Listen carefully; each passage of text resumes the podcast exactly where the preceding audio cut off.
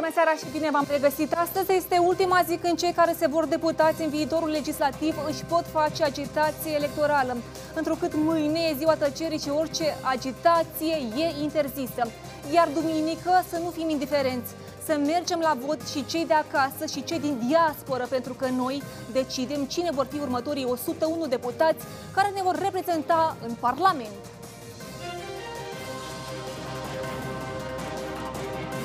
Nemulțumiți de decizia de ieri a Curții de Apel Chișinău de a micșora numărul secțiilor de vot pentru alegătorii din stânga Nistrului, comuniștii și socialiștii au protestat astăzi în fața Curții Supreme de Justiție.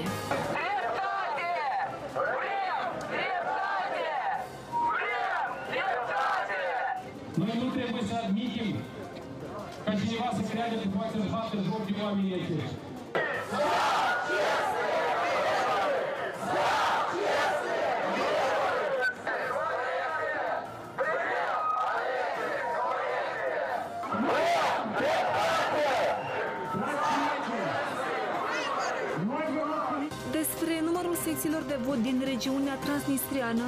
Discutăm în câteva clipe.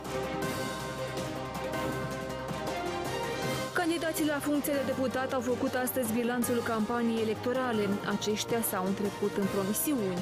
ajungi la final de campanie electorală, o campanie deloc ușoară, dar pe de altă parte o campanie tipică pentru Republica Moldova. Victoria cetățenilor în fața hoților este foarte și foarte aproape. Însă victoria depinde de noi. Ea nu va cădea din pod. Depinde de fiecare vot. Am vorbit în această campanie electorală despre trădare. Am vorbit în această campanie electorală despre fermieri, despre brânză, despre castraveți. De 30 de ani se insuflă că poporul nostru nu este vrednic să se autoguverneze, că nouă ne trebuie cineva numai decât să ne conducă, fie dintr-o parte sau din alta. Știți că nu e adevărat. Totalizare, o mică totalizare a acestei campanii electorale. Dar să o luăm de la început.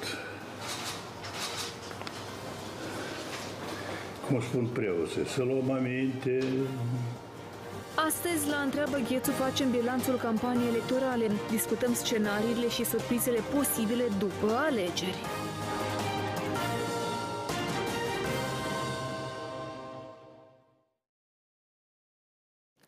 Pe ultima sută de metri înainte de alegerile parlamentare anticipate a izbucnit uh, un nou scandal legat de numărul de secții de votare care vor fi organizate pentru uh, locuitorii din regiunea transnistriană unde sunt înregistrați peste 250.000 de cetățeni cu drept de vot.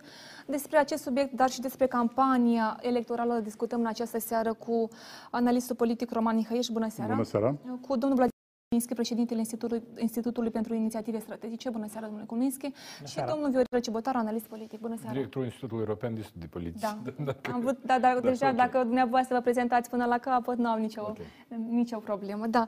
Vreau să discutăm despre faptul că, de fapt, mai bine spus, despre uh, decizia de ieri a Curții de Apel Chișinău, care a decis să reducă numărul secțiilor de vot de la 44 la 12. Am văzut că astăzi socialiștii și comuniștii au, pres- au protestat uh, în fața Curții Supreme de Justiție. Uh, Curtea uh, uh, uh, urmează cu- uh, Supreme de Justiție să se expună. Până la această oră, din câte am văzut, încă nu există o decizie uh, la acest subiect. Uh, Domnule Colminski, ar putea să pună sub semnul întrebării uh, bună desfășurarea scrutinului, iată, problema secțiilor de vot pentru uh, locuitorii din uh, stânga Nistrului? Nu cred, dar eu nici nu am văzut uh, cam, cam de ce s-a făcut chestia aceasta. Noi cred că noi urmează să așteptăm decizia finală și după asta să judecăm uh, și să vedem cam care a fost motivul și de ce uh, s-a făcut așa, dar în genere eu nu cred că asta cumva va afecta bună desfășurarea alegerilor, pentru că uitați-vă, uh, în 2011, de la, cam de la 2011 până pe 2000 19, noi aveam în medie vreo până la 6-7 mii de uh, cetățeni ai Republicii Moldova care locuiesc în stânga Nistrului, care votau în diferite alegeri, par- fie parlamentare, fie prezidențiale, până la 7 mii. În 2019, numărul, numărul cetățenilor noștri de pe malul stâng al ministrului Prezidențiale. la alegerile prezidențiale, îmi cer scuze, a crescut brusc, nu, dar și în alegerile parlamentare. În alegerile parlamentare, da, adică a crescut, 2016 a crescut brusc până la 24 de mii și iată, în ultimul scrutin prezidențial, noi am avut vreo 37 de Al mii doilea tur. uh, de cetățeni ai cetățeni. Republicii Moldova care au votat. Adică, în principiu, dacă noi o să judecăm după numărul oamenilor care de obicei votează în alegerile uh, din Republica Moldova, știu eu, eu nu știu câte, de câte secții noi avem nevoie, de fapt, dar eu, eu sunt totalmente de acord cu cei care spun că noi trebuie să asigurăm toate condițiile pentru care Întrebați votează. iată, aseară când ați văzut, pentru că uh, cumva aseară a fost uh, publicat, a fost acest anunț. Uh, ați rămas surprins de această noutate? Sincer vorbind, da, da. Eu nu, nu m-am așteptat la, la așa ceva în ultimele trei zile. La contestare sau la decizia La Curții decizia- de apel? Nu, că decizia a fost luată cu trei zile înainte de alegeri. Iată, Și cum iată, vedeți eu am acest fost... fapt că această decizie cumva vine pe uh, ultima sută de, uh, de metri și cumva bulversează, iată, spiritele în, între Bine, și eu, partide? eu, eu vreau să repet că aici eu nu cred că va fi problema, uh, adică problema va fi că, de fapt, cetățenii noștri moldoveni uh, de ministrului nu vor putea vota, pentru că în genere și 12-15 secții de, de votare va fi suficient pentru numărul care de obicei participă în alegeri în Republica Moldova. Dar haideți să vedem, totuși, eu, eu aș vrea totuși să ci- să citesc această decizie cap-coadă ca să văd cam, cam cum s-a întâmplat și care e raționament. Da, domnul Ciupan. Eu cred că aici problema principală nu este numărul secțiilor de votare. Uh, Da, este o parte a problemei confortabilitatea pentru accesului cetățenilor din stânga Nistrului care doresc să voteze în secțiile cele mai apropiate de uh, locul lor de trai. Aici aș uh, vedea o parte din problemă. În rest, pre- principala problemă este uh, angajarea oamenilor într-un, uh, în transportarea uh, ilegală, ilicită. Neapărat vor- uh, Deci, vorbim ceea despre ce, da. Și aici uh, trezește uh, uh, suspiciuni și probleme uh, tot ce este Transportarea e legat. una, dar voturi plătite Uh, e alta. Exact. Nu. Aici, și aici e transportarea, problema. organi- păi, transportarea organizată anume a oamenilor care se angajează în aceste activități, care primesc asigurări că vor fi plătiți pentru faptul că ei au votat pentru un anumit candidat. Dar aici este un moment esențial în toată uh, chestia aceasta, indiferent care va fi decizia finală a Comisiei Electorale Centrale, a Curții Supreme de Justiție, problema este reacțiile autorităților Republicii Moldova. În primul rând a poliției, în primul rând a autorităților locale, care fie că vor descuraja aceste acțiuni ilegale, fie că vor face coridoare verzi. E că aici eu văd o problemă. Aici pot să fie confruntări, aici poate să fie, eh, deci aici poate fi bulversată situația. Neapărat vorbim uh, despre ce putem să ne așteptăm duminică, pentru că cu siguranță vor fi, din câte am înțeles, și surprize. Cel puțin se discută despre acest subiect. Eu vreau să, să adaug de ce spun eu asta. Pentru că în 2016 și în 2019 oamenii nu erau transportați în toate secțiile de votare care au fost deschise, dar în câteva secții de votare care se, uh, uh, sunt uh, cele mai apropiate, din Varnița, din Rezina, uh, din uh, Căușeni, Dubăsari. uh, Dubăsare, deci și acolo erau aglomerații, acolo erau, uh, uh, deci în Buzeală, rânduri nemaipomenite. Uh, Țin minte reportajele oamenilor care, practic, uh, uh, ori cetățenii nu vreau să răspundă, de ce au venit la vot și de ce vor să voteze, ori spuneau deschis că ei nu cunosc pentru cine votează, Vreau să zic că, da, unii chiar și uh, spuneau exact că vor fi sponsorizați pentru aceasta și că au fost aduși uh, Și în noi mod vedeam, uh, uh, organizat. uh, vorbeam uh, în direct cu, pentru colega noastră, uh, era nemijlocit acolo și oamenii exact uh, ne- ne spuneau ceea ce spuneți dumneavoastră acum domnul Cibotaru, dar domnul Mihăieș, iată, uh, am văzut că liderul uh, Andrei Năstase, platformei DA, a calificat această decizie drept o victorie pentru platforma DA. Dumneavoastră, cum apreciați? Bine, în primul rând, sigur că e straniu faptul că cu două sau trei zile înainte de alegere a venit această decizie. Eu, de câte știu, platforma, da, minimum de vreo trei săptămâni atacat în justiție pe subiectul ăsta. Și uitați-vă că pe subiectul cu diaspora, s-a- uh, instanțele s-au mișcat mai repede. Este o certitudine, sunt 150 de circunscripții. Am văzut speculații în presă, bine, pe canalele de Telegram, nu vreau să acreditez că ar fi o versiune adevărată, că asta ar fi o versiune de rezervă care unele forțe ar putea să folosească la contestarea alegerilor. Chipuți-vă că se încalcă dreptul la vreo 30-40 de mii de alegători. Chipuți-vă pe secundă că vin 30 de mii de alegători din tranziția și nu pot vota. conform legislației CEDO și conform legislației OSCE, asta este o încălcare foarte gravă a drepturilor electorale. Și atunci, socialiștii sau comuniștii, dacă nu o să le placă rezultatele alegerilor, o să conteste la Curtea Constituțională și o să spună uitați-vă, alegerile n-au fost libere, n-au fost democratice. Ei au venit, au vrut să voteze, ei sunt cetățenii Moldovei, dar deoarece au fost doar 12 secții, n-au ajuns mandate, se repetă situația cum a fost în Londra sau în Admiteți sau așa în Berlin. scenariul domnului Culminski pe care îl Pentru că spune altfel, domnul nu, nu, dar Hreș? eu altă logică nu văd aici, pentru că Da, dar nicio alegere n-a fost anulată din cauza că sute de mii de cetățeni din diaspora nu au avut posibilitatea să voteze. Azi, domnul- mai ales domnul cei Vlad care Vostru, trăiesc, domnule Lucian. mai ales cei care trăiesc în Domnul Doamna, Australia, azi în a spus o Statele frază, Unite, că în noi, Canada. după alegeri, vom, pregătiți-vă că vom protesta după alegeri. Da, Și a asta o să mă fost întreb. această declarație. De ce domnul spune chestia asta? El Adică pregătește. fiți pregătiți? Îți pregătesc că vom protesta după alegeri. L-a spus clar lucrul ăsta astăzi. Bine, ca ipoteză, Eu, nu- Eu eu nu nu, ipoteză, eu nu vreau să cred că ipoteza asta este una de bază, e, pentru că ar fi grav dacă e așa. E, Cum a spus domnul Cluminski, au venit 37 de mii. În 2019 tot a fost vreo 30 ceva de mii la parlamentare. Deci e logic, o să vină circa 30 de mii. O să-i aducă, o să vină singur, dar o să fie circa 30 de mii. Și tu, dacă dai numai 12 secții, evident că oamenii ăștia nu se poate vota toți. Evident lucrul ăsta. Și, și, Domnul cui, Cluminski? și cui îi convine chestia asta? Eu stau și mă întreb. Uh, cui convine? Da, da, domnul Ciută. Vreau asta, cum apreciați această uh, ipoteză? eu nu cred în, uh, în această ipoteză, dar haideți să luăm de la început, uh, o să ajungem până la mijloc și atunci până la capăt, cum se spunea, știți, Alice in Wonderland. Uh, uitați-vă, uh, noi toți trebuie să fim conștienți de faptul că participarea masivă a cetățenilor uh, de pe malul stâng în alegeri parlamentare anticipate nu este posibilă fără acordul autorităților, așa numitor autorități, de acolo. Uh, Nu doar cu, cu acordul, dar și cu organizarea acestei, acestui vot. Fără acest acord, noi am fi avut vreo 2-3 mii de oameni care ar fi votat în aceste alegeri. Pentru că acolo, în regiunea transnistreană, lumea nu se interesează de Republica Moldova. Lumea habar nu are ce se întâmplă aici, politicienii noștri nu au acces acolo, mass media din Republica Moldova nu are acces în regiunea transnistreană uh, și e absolut clar că această votare organizată este în favoarea domnilor Voronin și, și Dodon. Cam asta este ideea. Și miza aici, da, este destul de mare, pentru că uh, un mandat în Parlament, Se joacă două mandate, de fapt. nu, nu, nu, nu, nu, mult mai mult. Un mandat în Parlament, Circa 15 mii e un mandat. Circa, dacă la- circa 15.000 un mandat, pentru că noi, noi, noi de 14, fapt, de la 14 la 16 mii, depinde. Uitați-vă, noi de obicei avem cam un milion, un milion și jumătate de cetățeni care participă în alegeri. Milion Da? și ajută, Un, milion și mandat ajută. e, da, un mandat e cam 15.000. Dacă, spre exemplu, noi vorbim despre 50 de mii sau, știu eu, 60 de mii, haideți să spunem așa, uh, care vor veni de pe malul stâng, da? noi atunci vorbim nu despre patru mandate, dar distribuirea, noi vorbim despre șase mandate în Parlament și e foarte mult. Miza este foarte și foarte mare.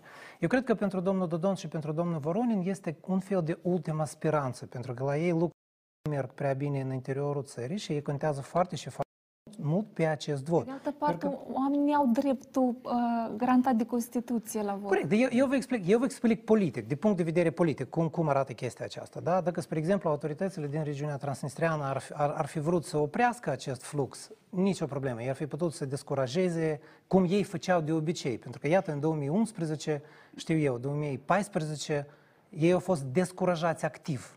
Da? Că voi nu trebuie să participați în aceste alegeri, cei care vor participa Uh, nu știu, MGB-ul transnistrean se, se va ocupa de acești cetățeni, etc. Acum noi avem un proces invers, când acești oameni uh, sunt încurajați, haideți să spunem așa, să voteze cu un anumit por- partid. Și mi-e tare, tare interesant să văd cum uh, cetățenii noștri de pe stânga Nistrului vor vota cu domnul Voronin și dumneavoastră țineți minte despre calica, calicativ, ca, uh, despre Calificativ. calificativele pe care uh, domnul, domnul Voronin arunca uh, către trans, regiunea transnistreană, da? El zicea că asta e gunoiește separatiștilor și acolo e, în genere, știți cum, noi în genere nu trebuie să vorbim cu, cu ei despre, despre absolut Cum nimic. retorica Și se mi-e foarte schimbă de interesant la să văd. scrutin Dar la aici este scrutin. aspectul... de la scrutin la scrutin, dar eu vă zic că- că nivelul- Aspectul nivelul- politic e clar, dar aspectul juridic trebuie să-l respectăm. Uitați-vă, este Constituția Fără doar Republicii și poate. Moldova. Eu aici Este- sunt O frază vă total spun, domnule. Este Constituția Republicii Moldova, da? Indiferent, el de regiunea transnistreană, de regiunea Găgăuză, sau din Chișinău, la cetățeanul Sau din Republicii diaspora Moldova, și el are are, dreptul la are vot. dreptul să voteze. În momentul când tu nu poți face uh, alegeri pe teritoriul uh, ocupat, să spunem clar că este un teritoriu ocupat, da? De o, de o administrație separatistă, tu trebuie la cetățenii respectiv să dai voie să votezi pe teritoriul controlat de autoritățile legale. Și atunci să apare o întrebare. Uh, Care este criteriul de care trebuie să ții cont? Unul dintre criterii ar fi câți au venit să voteze ultimele două sau trei ori. Alt criteriu ar fi câți cetățeni în general au luat pașapoarte sau buletine, da? Pentru că aici avem o carență în legislația moldovenească. Eu nu prevăd. 320 de mii, 320 de mii acolo au- Există aici au doi, cetățeni. două elemente foarte importante, sau doi factori foarte importanți. Primul factor.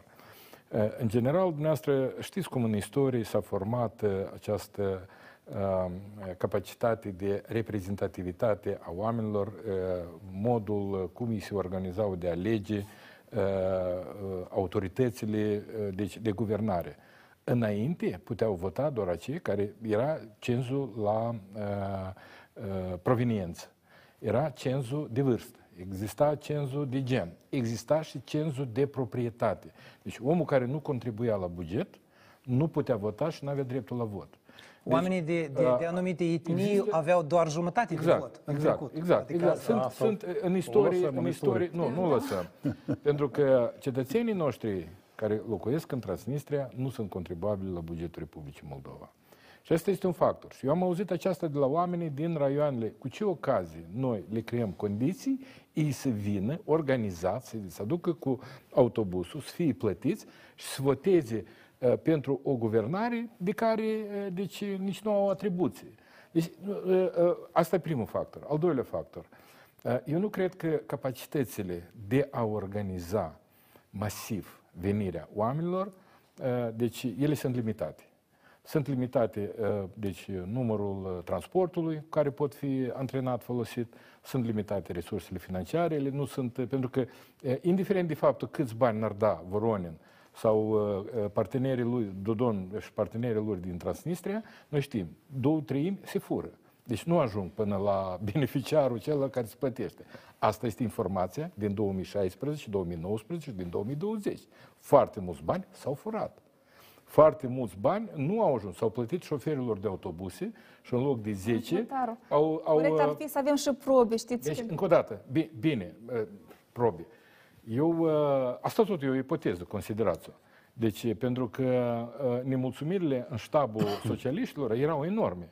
Așteptările erau la 50-60, dar au venit doar 30 de mii. De dengi, zin. Știți? Este Nu, nu așa cred că au fost vestit. banii lor. Uh, Nu contează. Apropo, eu am nu auzit, contează, eu am, au- eu am domnul auzit că Cuminski. domnul Dodon până acum nu a achitat această datorie. Eu am auzit asta, Văzut că și eu el, pe că Telegram. el, el trebuia să Deci, achite această Deci, datorie, dar nu... Deci, eu, uh, eu uh, aș presupune că în, în toate uh, parabolele acestea noi trebuie să includem și ipoteza aceasta că hoții își fac lucrurile ca de obicei. Și deci nicio afacere, inclusiv acei care parcă în beneficiul lor, nu o pot duce până la capăt pentru că își fură din propriul buzunar. cum Dar se eu, Deci eu aș vrea să spun în felul următor, că nu trebuie să dăm motive ca cineva Mi să... scuze. Și al treilea factor, cel mai important.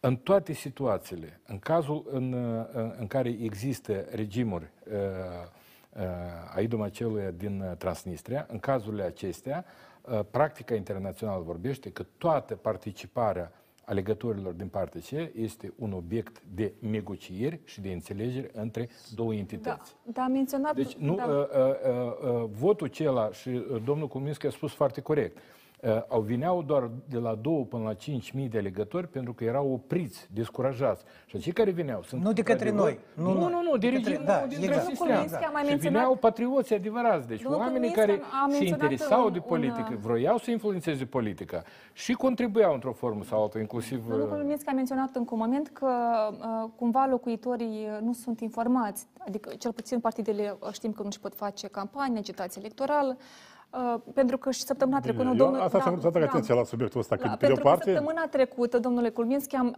la piața centrală unde coborau de, uh, din, uh, uh, din microbuze locuitorii din uh, stânga Nistrului. La Tiraspol. de la Tiraspol. Și am realizat și un, un reportaj la acest subiect și uh, într-adevăr oamenii nu cunoșteau uh, uh, li- uh, partidele care, o bună parte din partidele care participă. Pe de altă parte, Nici noi nu le cunoaștem, de fapt. pe de altă parte, Sunt domnule 20 Culminski, și- vreau să vă spun că am întâlnit și cetățeni care cumva s-au arătat indignați despre, de faptul că partidele politice nu vin cel puțin, și domn, domnul Cibotaru cumva mi-a reproșat, nu vin cel puțin la acolo unde este se permite. transportul, Nu. ca să, ca să vadă, erau curioși să vadă programul. Știu ei totul, M-a- M-a întrebat, uitați-vă. tu ai, a, tu ai programul e, electoral al, al care? partidelor, ca noi cel puțin să...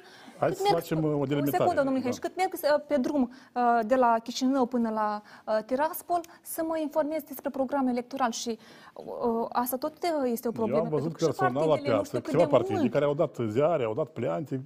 Sincer, cât le-am de văzut. mult uh, partidele politice implicate în acest scrutin ele- electoral au, uh, au muncit, Încercat. au încercat să discute. Continuăm uh, discuțiile în platou. Domnule Kulminski, uh, înainte de publicitate, discutam despre faptul în ce măsură partidele politice antrenate în acest scrutin uh, au depus efort ca să comunice cu cei care locuiesc în uh, stânga Nistrului. Ei chiar fizic nu au acces acolo, fizic, și este purul adevăr. Adică dacă dumneavoastră sunteți, spre exemplu, Activitatea asta este interzisă. activitatea Orice aceasta este agitație interzisă și politică- dacă, dacă cineva, dacă un politician, haideți să presupunem, un politician, iată, nu știu, domnul Cebutaru, spre exemplu, care nu este, politi- este politician acum, dacă domn, domnul Cebutaru vrea să meargă, spre exemplu, la Tiraspol și să facă acolo agitație inter- electorală, să distribuie, nu știu, materiale informaționale, pleante, etc., imediat va fi arestat. Imediat. 5 minute după, domnul Cebutaru va fi arestat, scos de Transnistria și pe listă Uh, Spre regret.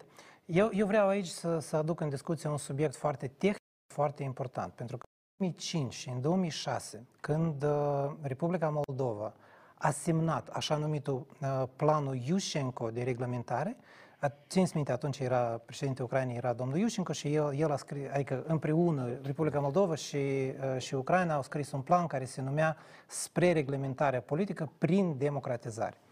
Și atunci, uh, atunci ideea era că o să fie organizate alegeri libere și corecte în uh, așa numitul Sovietul Suprem din regiunea transnistreană. Și misiunea e, a făcut, a scris un document foarte important care este bazat pe uh, pe criterii și practici și cerințe internaționale, care sunt condițiile în care alegerile libere și corect- corecte ar putea avea uh, Uniunea Transnistreană. Și acolo e scris foarte și foarte clar și acolo sunt 10 criterii de bază. Accesul parti- partidelor politice, accesul fizic a autorităților pentru a organiza aceste alegeri, Activitatea accesul mass mass, media, activitatea liberă mass de media, exprimare, totul e da. foarte clar. Și atunci când acest plan a fost oferit uh, regiunii transnistrene, așa numite de autorități de acolo, au zis că noi respingem acest plan pentru că noi nu, niciodată nu vom permite chestia aceasta, pentru că asta ar însemna că Republica Moldova o să-și extindă suveranitatea sa asupra regiunii transnistrene. Știi? Și iată, iată, știți cum, dacă noi vorbim despre, despre organizarea acestui vot în mod sistemic, atunci noi trebuie să vorbim despre niște condiții de bază care trebuie, Trebuie să să fie negociem acest asigurate. lucru, da, da. da. Și Găsim aici un, sunt, uh, sunt criterii o foarte clare. Noi modalitate. avem, noi avem așa numitul documentul din Copenhaga din 1990, Știți cum este un standard internațional, cum trebuie să fie organizate alegerile Este libere și codurile de corecte, etc. conduită, a Sunt multe OSCE-ului, coduri, a- clar, aici- Eu, eu, vreau, aspect, eu vreau să vă cum atrag este? atenția la un alt subiect. Că, de fapt, noi, eu cred că în aceste alegeri noi tot vom avea vreo 30-35, poate până la 40 de mii de oameni care vor vota din, uh, din stânga Nistru. Haideți să urmărim o scurtă uh, declarație a unui alegător uh, din stânga Nistrului. Что вы знаете про выборы? Ничего, ничего вообще. А почему не информируетесь? Не знаю, я не гражданин, поэтому Вы гражданка Молдовы или есть паспорт молдавский? есть, но я не проживаю здесь. Вы в э, Тирасполе, да? Не будете голосовать? М-м. А почему? У вас есть же это право. Есть право, но я не хочу им пользоваться. У нас есть право голосовать, но так как было на выборах, что кидались, а что дрались, а мы не хотим в такую вот. Вы имеете в виду на... На Варнице, когда ходили и голосовали, люди ходили и за мою санду говорят, что за деньги, и за Додона за деньги. Не поймешь. Поэтому у нас очень это, я не хочу говорить. И не будете голосовать на 11 июля? Жить.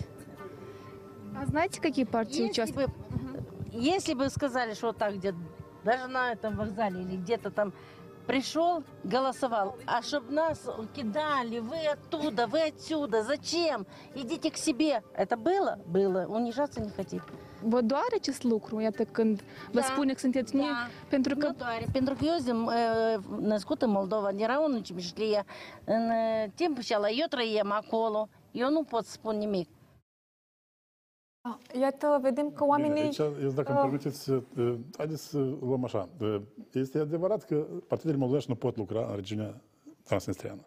Pe de altă parte, o parte din uh, cetățenii din regiunea transnistreană, prin internet, au acces la anumite informații, cel puțin la modul general, cred că urmăresc. Eu, din cunoștințele mele de regiunea transnistreană, chiar am și rol de pe acolo, eu urmăresc foarte atent ce se întâmplă la Chișinău. Foarte atent, urmăresc, pentru că îi depinde cumva și ei de ce se întâmplă la Chișinău. Spuneți că Și în urmăresc plan politic, atent, și în plan- cei cu care am discutat eu mi-au spus că au un singur post. Dar vreau Și să... cumva- uh, Nu, nu, nu. Eu Sunt Doar doar, pe internet nimeni nu uh, interzice. rețele de socializare și internetul îți oferă posibilitatea Că da, corect. să vezi o, alt, Acum, o altă să, realitate. să fim conștienți. Nu există uh, o delimitare și o, se- o segregare în Republica Moldova. Zeci de mii, sute de mii de cetățeni moldoveni circulă activ încolo, încoace, prin Chișinău, prin Dar Bender, prin muncesc, Tiraspol, uh, muncesc, o bună învață. Parte. Noi, noi conflictul e atipic, toți experții mi-au spus mie lucrul ăsta. Ei nu se așteptau, prima dată când vin în Chișinău, când se șochează că aici nu e conflict, de fapt. Dar pe mine mă... Dar problema e alta, că uh, eu vreau să revin la, pa- la partea juridică a problemei, stricto sensu juridică, nu politică. Juridic, uh, cetățeanul moldovean, repet, care se află în, oriunde nu se află, inclusiv în sau în Râbnița sau oriunde pe teritoriul uh, separatist, el, dacă vine la vot, închipuți ce o să fie în ziua votului. Să admitem că o să fac ceva o provocare și o să aduc, cum spune domnul Cibotaru, în mod organizat, vreo 30.000 de oameni încoace din partea respectivă, da? Din, o să aduc de pe sinistru. Și ei nu o să poată vota. Vă dați seama cum o să dea ei chestia asta? O să pară foarte prost. Și, și, noi, uh, și guvernul de la Chișinău o să trebuia să dea explicații. De ce nu pot să voteze oamenii care au venit să voteze? Pentru că asta e interesul nostru. Noi, dacă vrem să integrăm țara, noi trebuie să fim conștienți. Da. Că, că noi trebuie să considerăm pe ei egali cu noi în drepturi. Domnul Mihaiș, vedem această opinie și domnul Cunez, domnul Cibotar.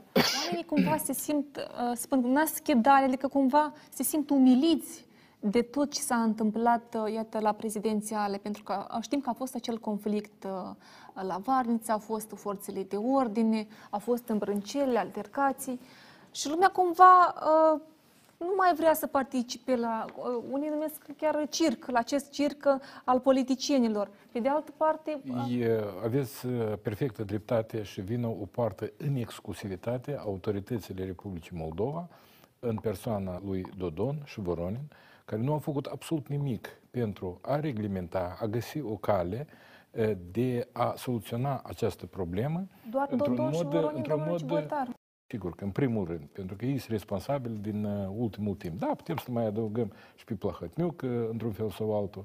Uh, pe, uh, uh, deci, dar bine, asta e perioada pe care, haide, putem să ne aducem și de Mircea Snegur și de Lucinski, dar asta de ar fi absolut incorrect. Dar fi corect. Dar uh, în ultimii ani, da, uh, puteți să deci uh, gradul de servilitate față de Moscova, la care domnul Dudon și domnul Voronin uh, s-au uitat și de 2003 și de alte uh, poziții uh, a lui care au ajuns de a exprima față de Rusia, nu a adus absolut niciun rezultat, nici pentru reglementarea conflictului, nici pentru îmbunătățirea relațiilor cu Federația Rusă, nici pentru a crea o atmosferă în care, într-adevăr, să nu existe astfel de conflicte. Eu am mers acum prin mai multe sate de-a lungul Nistrului, eh, din partea aceasta. Și oamenii îmi povesteau niște istorii absolut incredibile. Deci, eh, Vadu Rașcov și Rașcov din partea aceea.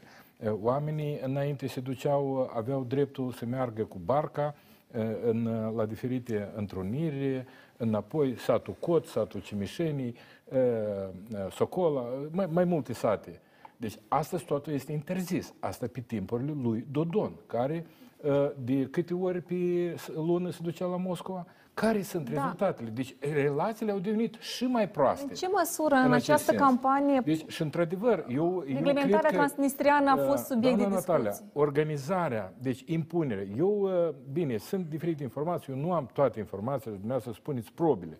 Aș fi vrut și eu foarte mult să, să fiu martorul ocular, cum șefii de întreprinderi îndemnau oamenii și spuneau, Dacă nu vă duceți la alegeri în mod organizat, o să primiți și răsplată, deci o să aveți probleme la locul de muncă. Exact ce spunea domnul Kulminski, că nu că numai cu uh, uh, învoirea autorităților transnistrene, dar uh, uh, autoritățile transnistrene nu numai că au închis ochii la aceste acte de organizare, dar și-au... Uh, Ciubotar, iată, eu o săptămână trecută chiar am discutat cu o doamnă în transport și am, mi-a spus că da, în regiunea, uh, uh, în stânga Nistrului a fost organizat transport.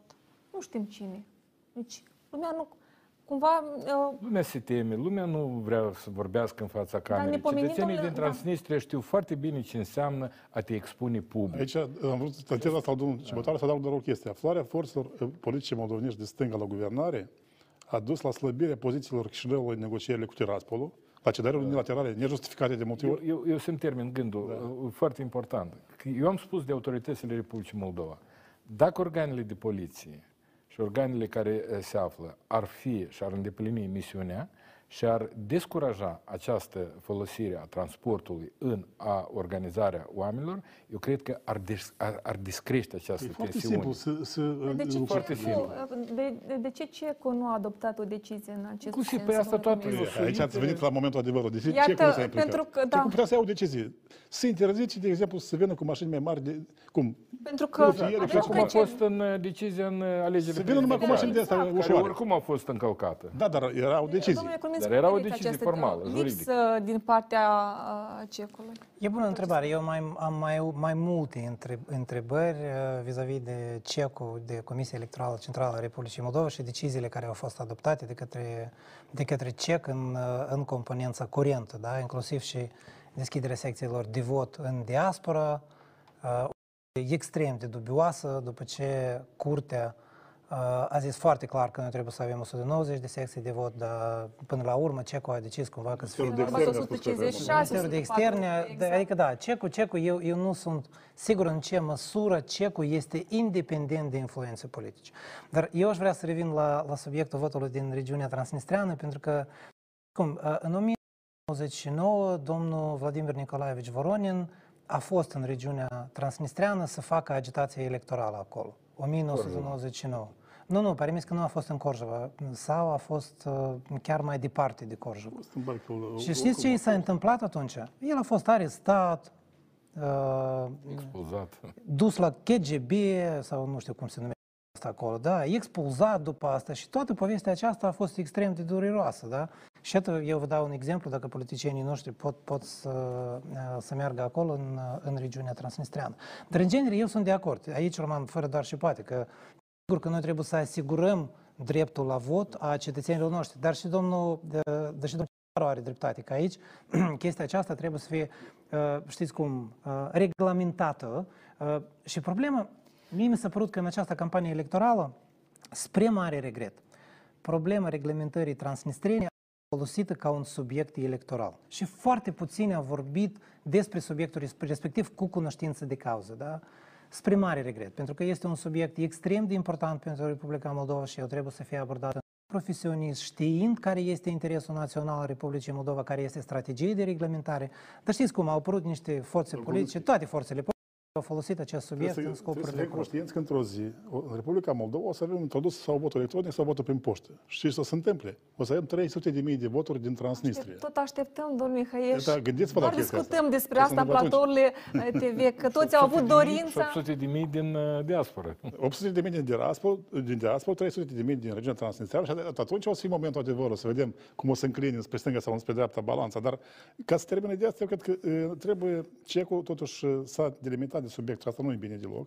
Asta arată că el e influențat politic. Deci avem uh, uh, acest document, act, dacă îl emitea CECU, cumva uh, uh, vorbește despre bună gestionare.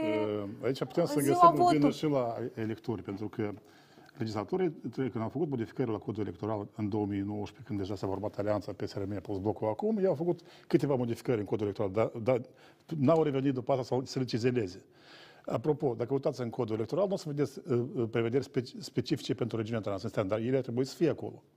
Și pentru diaspora, și pentru regiunea transnistreană, pentru că noi avem un milion de cetățeni cu drept de vot care nu se află pe teritoriul național. Trebuie cumva să, să reglementeze chestia asta. Bine, asta e discuție de Da, pe în viitorul ziua Parlament. votului, domnul Culminski, domnul Cimotar, domnul Mihăieș, deci ne așteptăm iarăși la, uh, nu știu, la momente tensionate? Uh, Sunt Pentru partide că deja care, vorbesc care combatanții despre faptul o să că- fie prezente acolo în teritoriu, că vor fi cu siguranță. prezenți și mă întreb, iată, iată uh, se vorbește despre reducerea uh, numărului, numărului de secții de uh, votare. Și chiar i-am întrebat uh, uh, niște reprezentanți de la CEP, uh, uh, serviciul de presă, cum, se- de- în baza căror criterii se va face această reducere. Deci de la 41 la 12. Ei așteaptă decizia Curții Supreme. Am înțeles că mâine, Da, nu decizia finală. Nu a fost mâine luată. până în seară ar fi de dorit, eu aici, apropo, vreau, Eu- să, eu vreau, înțeleg. să, vreau, să, vreau, să, vreau să cred că totuși Curtea Supremă de Justiție ia în serios uh, rolul său în campania electorală, în sensul că să nu dea o decizie luni sau marți. În când baza intervine. căror criterii se Nu, va eu lua îmi cer căute, scuze, da. dar Haideți, haideți să, să clarificăm, să facem anumite clarificări. Aici nu este vorba despre secții de vot care sunt dedicate special uh, cetățenilor noștri de malul stâng al Nistrului. Da? Este vorba despre secții de vot care sunt plasate pe, pe lungul malului drept, în teritoriul controlat de către autoritățile constituționale, unde vor vota și alți oameni locuiesc acolo, da? Și iată, în aceste 44 secții de vot pot vota și, în, și uh, cetățenii noștri de pe malul stâng, da? Și a fost numărul, adică nu, nu a fost redus fizic numărul secțiilor de vot. Pur și simplu din cele po- 44, doar 44 de secții de vot, doar Dedicate, 12 dedicate. dedicate acestui vot. Dar eu, eu iarăși, eu, adică decizia finală nu a fost luată și urmează să vedem. Totuși va fi, va fi, va fi motivația acestei Da, astăzi la Curtea de Supremă de Justiție s-a scantat rușine, a fost așa o atmosferă mai... Noi probabil ne-am deprins cu protestele, Da. cu exprimarea. Haideți să urmărim o, o scurtă secvență, după care revenim la discuțiile în platou. Haideți împreună pentru Moldova! Moldova!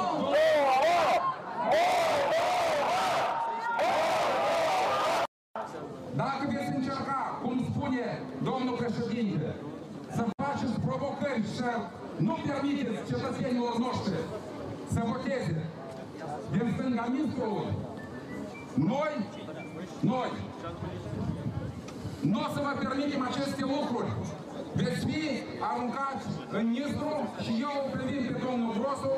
Și alții să fie de pe amu cu Palnicul. Jos mafia!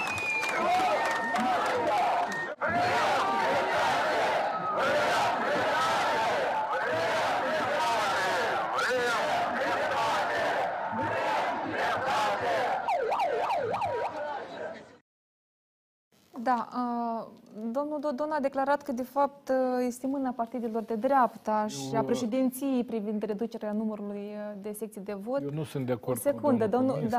da, o secundă, un moment. Vreau să-l contrazic. Și cert este că uh, doamna Sandu a declarat că nu comentează declarațiile uh, uh, concurenților electorali. Întrebarea este dacă se va amplifica, până unde va ajunge acest conflict, pentru că cumva... Juridic v-am spus, dacă Curtea Supremă de Justiție mâine, până la o oră, să zic așa, corectă, ar fi până la ora 17, ar fi, să nu să Cine duc are la de ora 24. câștigat?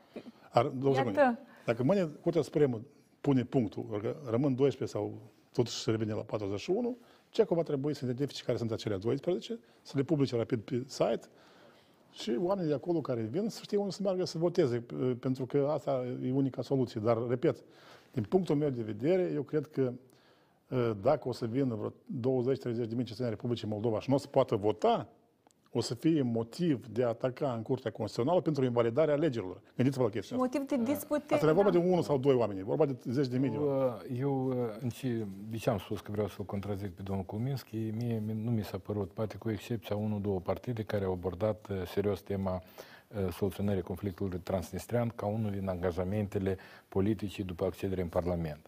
Dar, de fapt, ceea ce face Partidul Socialiștilor, Comuniștilor și câteva alte partide, pot să le numesc, pot să nu le numesc, AUR, de exemplu, sau altele, asta este uh, specularea pe această temă.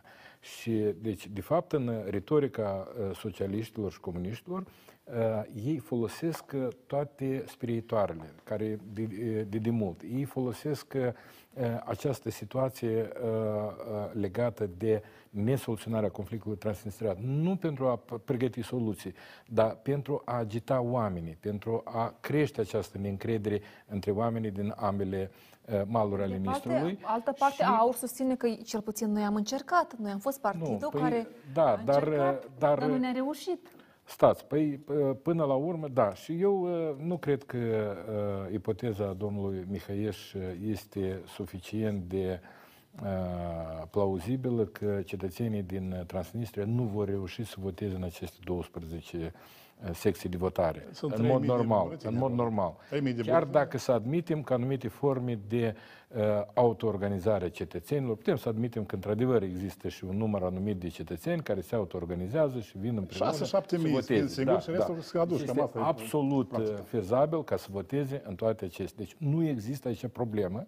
Ea este în mod intenționat uh, ridicată și persiflată de către uh, uh, exponenții uh, Partidului Socialiștilor în exclusivitate pentru a ataca concurenții săi, uh, folosind uh, uh, procedee stigmatizarea, uh, rupere din context, uh, a, a, a unor uh, deci, declarații anterioare a uh, concurenților uh, Partidului Socialiștilor și Comuniștilor și inducerea acestei frici că, iată, dacă nu votați cu noi, va fi război, iarăși se vor declanșa. Uitați-vă și retorica lui Voronin. Noi o să înnecăm în ministru, noi o să aruncăm în ministru. Deci asta tot este uh, așa numită hate speech. El ar trebui să fie nu numai taxat de către observatorii din Republica Moldova, dar ar trebui să fie ridicat la nivel internațional ca un model de hate speech care este condamnat și este urmărit în orice țară, ca o normă absolut nedemocratică, ca un procedeu care este interzis să fie folosit de către politicieni. Promolexul Deci, ne mai vorbim- a sesizat în ultimul raport de cumva discurs de ură sau pe ultima... Spre surprinderea mea, ultima Voronin săptămână și cu s-a Dodon amplificat. au mers Continuăm uh, discuțiile aici în platou. Vreau să discutăm și despre campania electorală și despre comportamentul, uh, comportamentul concurenților uh, electorale în această campanie. Pentru ca să ne fie mai ușor, am chiar și buletinul de vot, um, lista, ca să ne fie mai ușor, partide sunt multe, concurenți mulți. Și vreau să încep cu domnul Kulminski. Dumneavoastră, iată, dacă să luăm pe ansamblu impresiile generale despre uh, campania pentru anticipatelor. Mi s-a părut o campanie destul de calmă și mult mai calmă decât alte campanii electorale în alte alegeri în Republica Moldova. Și eu, de fapt, așteptam că, că o să fie anume așa. Eu credeam că această campanie va fi destul de liniștită, haideți să spunem așa. Pentru că, de fapt, ceea ce eu văd ce se întâmplă acum în campania electorală este turul 3 al alegerilor prezidențiale. Pentru că concurenții principali sunt pe loc, mesajele care sunt promovate de către acești concurenți principali sunt aceleași și uh, eu cred că cei care au pierdut campania prezidențială nu au tras anumite concluzii de rigoare și au mers înainte, pur și simplu. Uh, Și iată, din cauza aceasta, mi s-a părut că campania aceasta a fost, știți cum, a fost, a fost desigur multe chestii foarte neplăcute. uh, Am după avut părerea mea. altercații, am avut... uh, uh, Nu, iată, iată, da, aceste altercații, știți cum, mie mi s-a părut că, că nu știu, nu știu pentru ce uh, au fost organizate aceste altercații, dar uh, mie mi și se în pare... evidență pentru a te face auzit. Exact. Și mie, mie mi se pare, iată, spre știți cum, iată, spre exemplu, domnul Platon a intrat în, în toate, toate aceste dezbateri și, după părerea mea, asta pur și simplu a arătat toate dedesubturile care există în Republica Moldova. Da? Când noi vorbim despre lupta cu corupție, iată, noi am avut și un exemplu foarte, așa, știți, care e foarte vizibil. Uh, Cu ce noi trebuie să luptăm și cum noi trebuie să luptăm cu, uh, cu, cu acest flagel. Uh, Dar mie mi s-a părut că știți cum, că nivelul discuțiilor a fost uh, am destul de josnic. Uh, și nu au fost discutate programe, idei, uh, spre regret. Poate cam asta se cere, știți cum, și poate cam Am la... avut și un limbaj, am văzut Am și avut și un dezbateri limbaj, da, uh, uh, j- și Bine, aici, uh, show-uri cu... Vreau să înțelegem că tot jocul ăsta politic este și un spectacol.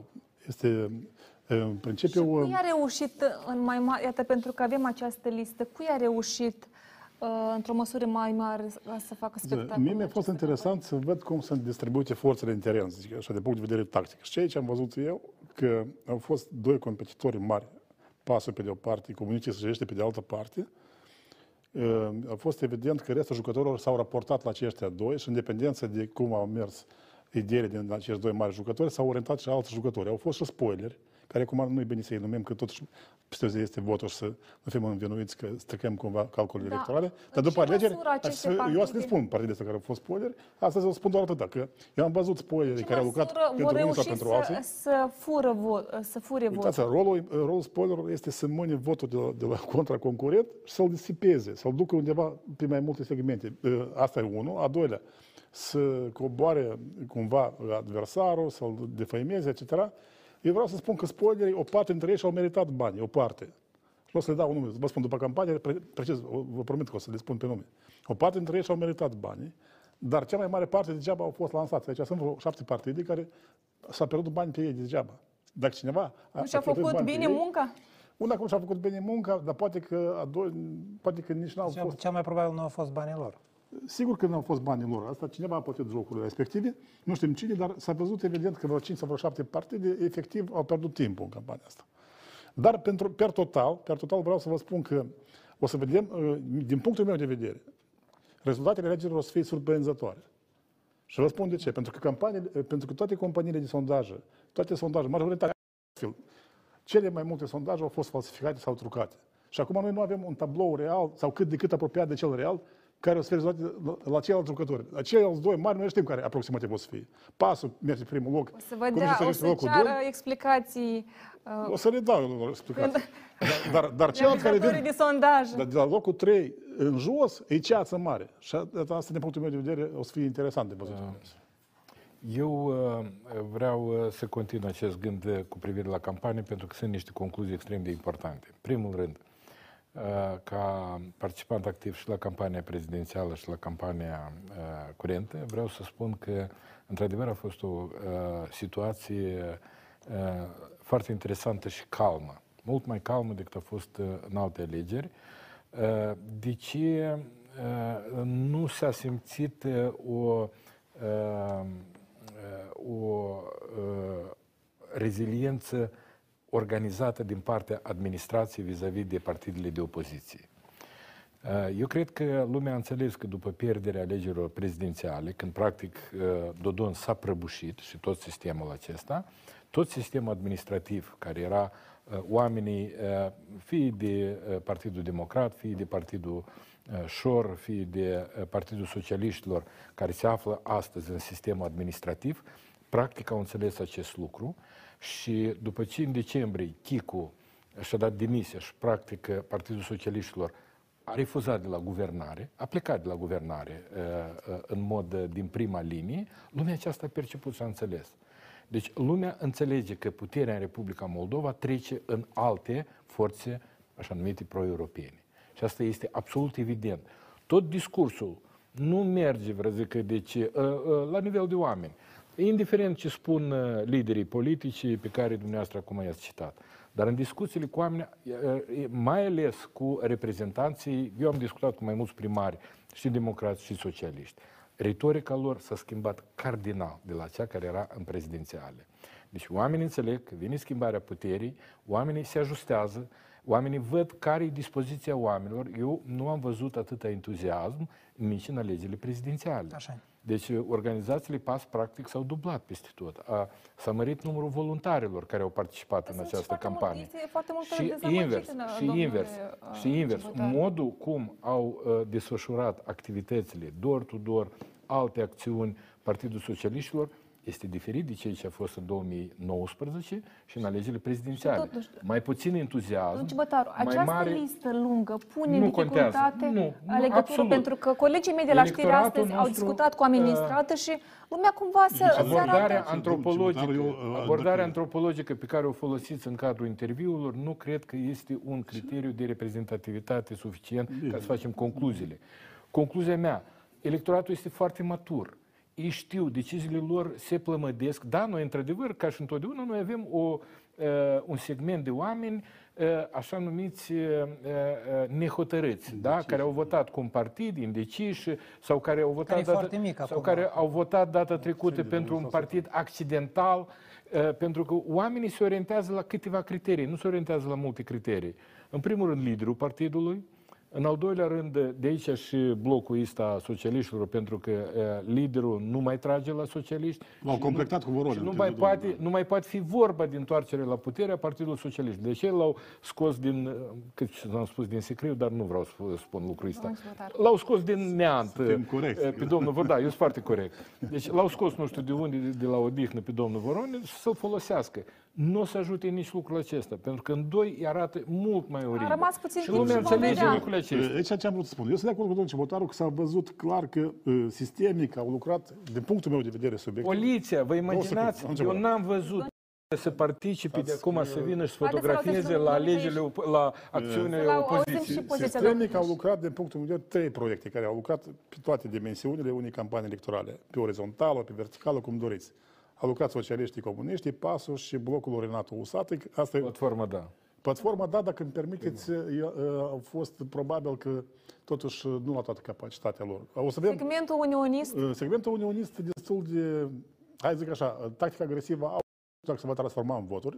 Ei au avut o tactică agresivă aurul, E o da? tactică targetată. Ei lucrează în exclusivitate numai cu electoratul său. Dar uh, ei au concurență acolo. Sunt trei partide pretinți unioniste. O să fie interesant cum o să distribui voturile pe segmentul unionist. Iată, asta vreau- vroiam să eu discutăm presupun un pic. că el o să, o să uh, distribuie într-un fel în care o să pună în pericol că nu trece niciunul. Dar o să vedem cum o să decide electoratul. Poate electoratul o să spună că, uite, haideți să-l credităm pe ăsta și pe ceilalți doi ne votăm. Nu știu. O să vedem. domnul în ziua Cominski, uh, din partidele unioniste declarate, uh, care se declară unioniste în acest scrutin, au șanse să ajungă în legislativ? Nu cred. nu cred. Uh, dar aici, uh, după părere... Uh, nu Eu sunt cred că- eu destul de cred că marea- convingători eu cred sau că- pentru că majoritatea partidelor declară că la noi avem și noi acest, uh, împărtășim aceleași valori.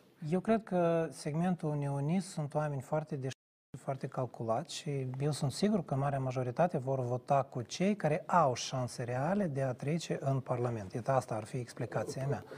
O, o singură Da, desigur. Da, da, mare parte Interveniți oamenii când doriți. așteaptă ca uh, partidul care va câștiga sau care el să voteze să rezolve o problemă de lui personal. Așa așa Și la aur și, Și iată, eu aici vroiam la să orice întrebare, pensie, salarii, oh. investiții, unirea și o să vină, uh, vreau să zic, autoritățile române și o să ne rezolve toate problemele. Asta nu e răspuns pentru oameni. Mă scuzați. Și- și Toată- aici- și aici eu vroiam pot să crezi continui. în ideea unirii. Să continuă dar- această idee. Da, da. Uitați-vă, mi- mie mi se pare că acum în Republica Moldova, în ultimele alegeri prezidențiale, dar și în aceste alegeri parlamentare, au avut loc schimbări tectonice. Schimbări foarte și foarte profunde pe scena politică a Republicii Moldova. Mie mi se pare că stânga, așa cum noi o cunoșteam până acum, în Republica Moldova nu mai există și nu va mai exista în viitor. Pentru că stânga, tradițional, în Republica Moldova era despre două lucruri. Și primul component, și noi nu trebuie să trecem cu vedere chestia aceasta, era un component foarte puternic de justiție socială, de redistribuție socială, că noi luăm de la cei Dreptate. bogați și dăm celor săraci, da? Și că noi redistribuim veniturile și că noi asigurăm dezvoltarea umană, noi, știți cum, uh, pentru cei care nu pot să-și permite niște, niște lucruri de bază. Și al doilea component, componentul geopolitic, da? care, e, care în mare măsură a fost promovat de către pentru cele 25, 20-25% așa numiți vorbitori de limba tare nu-mi place. Mie tare nu-mi place această definiție, pentru că e- mie mi se pare că cumva știți cum că toată lumea e băgată în, în, în această componentă. Ok, Întreabă acum, Electoratul nostalgic. uitați-vă ce s-a întâmplat și da, și noi de obicei aveam 50 la 50 sau 60 la 40. Acum ce e ce s-a întâmplat? Acum noi avem o altă ecuație politică, pentru că această componentă de dreptate, de justiție socială, de redistribuire a venitelor, de pensii, de salarii, de joburi, de locuri de muncă, de tot ce înseamnă un stat social, a fost preluată de către alte partide. Și în mare parte asta s-a întâmplat din cauza faptului că domnul Dodon nu mai este credibil pe acest segment și datorită lui uh, stânga nu va mai exista în, în forma aceasta. Și uitați-vă, componenta aceasta geopolitică, cu toate că ea este foarte și foarte importantă, dar cum a zis domnul Cibutaru, e foarte corect. Că acum lumea știți, se interesează de salarii, de pensii, de probleme de bază, ce va fi cu Republica Moldova, cum va fi guvernată Republica Moldova, ce va fi cu cei care au furat, uh, și nu doar cu cei care au furat miliardul, dar la noi se fură un miliard per an. Și iată aceste probleme, știți cum, cel care e mai credibil în rezolvarea acestor probleme, acel Mai partid cât ce va câștiga. valorează promisiunea Fiecare al în doilea campania cetățean electorală. care Corect. am E că, e că asta discutat- este o întrebare foarte corectă și eu vreau să spun un alt lucru, că o altă campanie care este bazată pe lupta cu corupție, pe justiția socială, nu va mai fi posibilă dacă nu vor avea loc schimbări reale după aceste alegeri. Pentru că sunt foarte multe Dacă nu vor fi așteptări. livrări, livrări exact. de Există rezultate foarte mult politice, entuziasm în da. societate Aici- că aici lucrurile scenariul vor numărul merge unu. altfel în Republica Moldova. Oamenii vor credita un proiect ca să ia puterea, ca să încerce să-și implementeze programul electoral. Asta e ultima, planul. Da, da, și da. ultima idee. Și din cauza aceasta, din cauza aceasta că domnul Dodon, domnul Voronin și întreaga stângă nu mai este credibilă în promovarea acestor mesaje sociale, acestor mesaje de justiție și dreptate socială, ei au fost nevoiți. Ei nu au, nu au avut altă cale decât să vină... Probabil pentru, totuși vreau să, pentru o categorie de oameni uh, sunt destul de credibili. Nu, iată, eu vreau, eu vreau să ajung aici. Și ei, ei pur și simplu atunci au fost nevoiți uh, să vină cu niște speriatori. Pentru că altfel tu n-ai cum să mobilizezi electoratul tău. Da? Și eu tot, eu vorbesc cu foarte multă lume, cu analiști politici, cu oameni Unionism. simpli. Exact, și ei merg pe iată aceasta, știți cum, cumva va fi Republica Moldova, se va prăbuși, cu toate că Republica Moldova se poate să se Totalitatea prăbușească. pusă în pericol. Totalitatea poate să se prăbușească doar din cauza unei guvernări neeficiente, proaste, doar din cauza aceasta. Iată, asta Ideea este asta cauza lor principală. nu mai ține ziua de funcționează azi. astăzi Nu mai aceste Asta funcționează. Asta Parțial funcționează. funcționează. Dar aici Parțial. vă spun ceva important. Într-adevăr, stânga vine cu handicap. Dodon a pierdut alegerile prezidențiale, Voronin este la ieșirea din jocul politic. Uh, În scenariul numărul 1, așa arată unele sondaje, s-ar putea întâmpla ca o mare parte a societății, și inclusiv și care votau cu stânga, apropo, trebuie să spunem chestia asta, sau cel puțin pe centru, poate să crediteze un proiect în sensul că, uitați-vă, haideți să le dăm și la ăștia putea să guverneze, da? Până acum au guvernat Dodon, Să vedem, în diverse- în uh, diverse combinații, Dodon cu Plahotniuc, Dodon cu Chicu, cu Chicu, da? Rezultate n-au fost, au fost foarte slabe, a mai venit peste și pandemie și a distrus cu totul. Și acum eu văd că există tendința asta, și ea se vede și în sondaj, să crediteze un proiect, să-i dea o șansă să-și implementeze un program. Asta, e- dar poate să fie și planul B. Planul B, votul să fie mai echilibrat și poate să existe o, o situație în care să fie nevoie de o coaliție dintre două sau poate chiar trei partide pentru a, fa- pentru a forma majoritatea. Dacă o să fie așa sau altfel, o să vedem după alegeri. Da, vreau să vorbim și despre cum va arăta, cum credeți că va arăta uh, viitorul legislativ, dar totuși vreau un pic să mai rămânem la campanie, pentru că am, uh, pentru că spuneam că buletinul de vot uh, uh, e mare, 23 de concurenți electorali și am pregătit o compilație de la fiecare uh, concurent electoral, să urmărim pe care revenim la discuții. Să începem.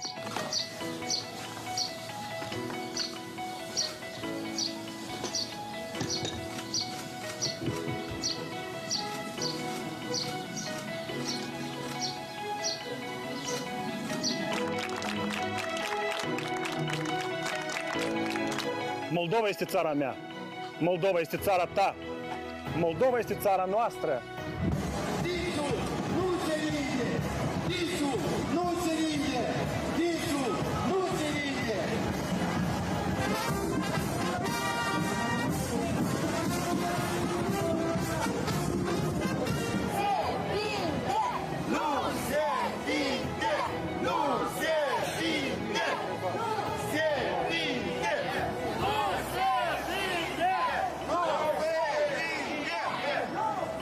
Жора, я с тобой.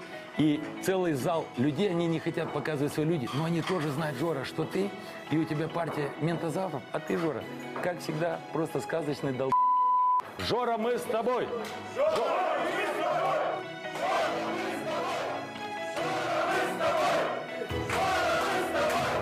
În primul rând să vă zic și să vă domnul președinte vă iubește foarte mult din toate aplauzele și toate emoțiile noastre pentru președintele nostru și eu cred că de pe data de 12 iulie prim-ministru. Așa este? A venit timpul să le spunem ajunge și să le spunem că hoții nu mai au ce căuta în Republica Moldova. Jos hoții! Jos hoții! Jos hoții! Jos hoții! La pușcărie! La pușcărie! La pușcărie!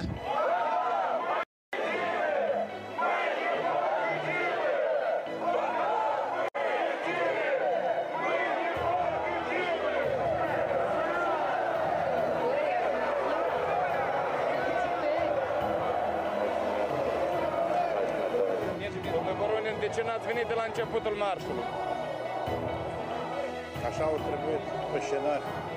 Așa, scenariul cine l-a făcut? Tot echipa.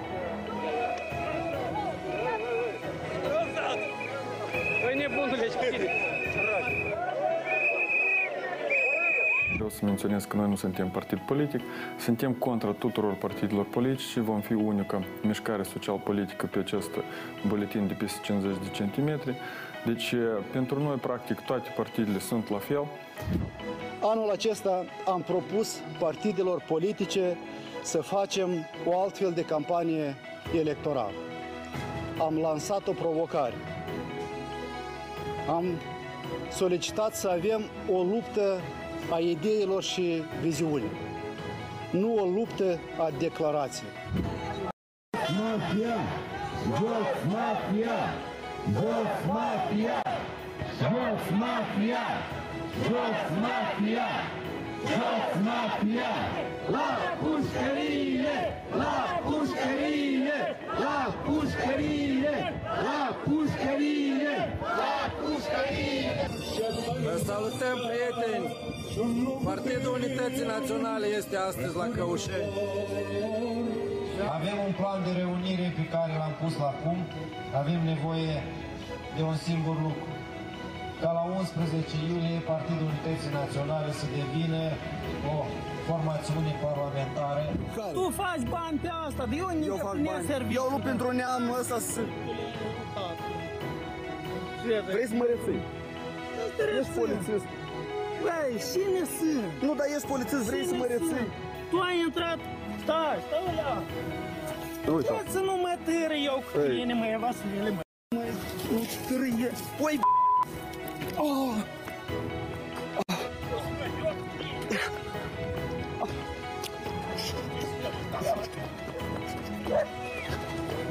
El nu-i sănătos!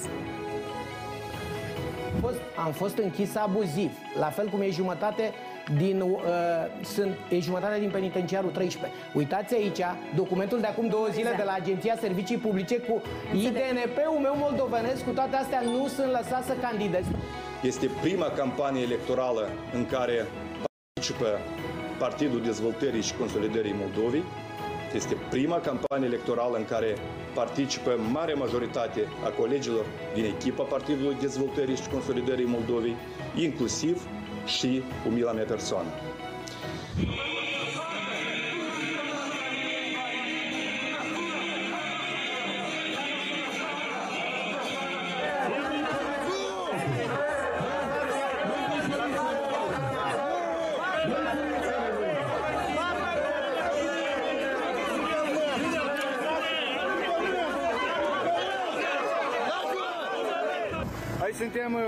Echipă din uh, partea Partidului Verde Ecologist. Avem uh, primul, a doilea pe listă uh, și a treia pe listă din, uh, uh, din uh, lista Partidului Verde Ecologist.